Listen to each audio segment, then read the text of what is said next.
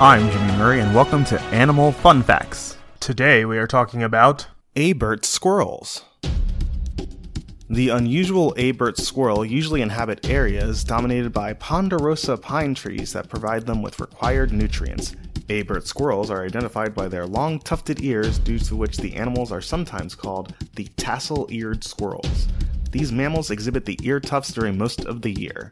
Mature individuals lose these tufts between July and September. I guess it's comparable to when deers lose their antlers.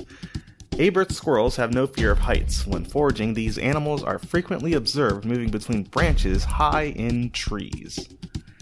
Abert squirrels do not appear to be territorial. Usually, multiple individuals may share the same nest. Meanwhile, each individual can use more than a single nest. They are diurnal. Active period of the day starts just before sunrise, lasting until just before sunset. Diurnal means they are awake during the day, whereas nocturnal means they're awake at night. Living among ponderosa trees, as we said earlier, these animals occur in large concentrations of 2 to 114 squirrels per square kilometer. That's basically saying they they live in a place as dense as New York City versus a place as dense as Des Moines, Iowa. They are solitary foragers spending their daytime hours looking for food.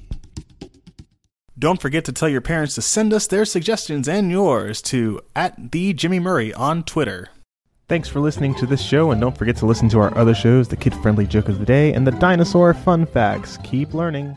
End credit theme is Winner Winner by Kevin MacLeod of Incompetech.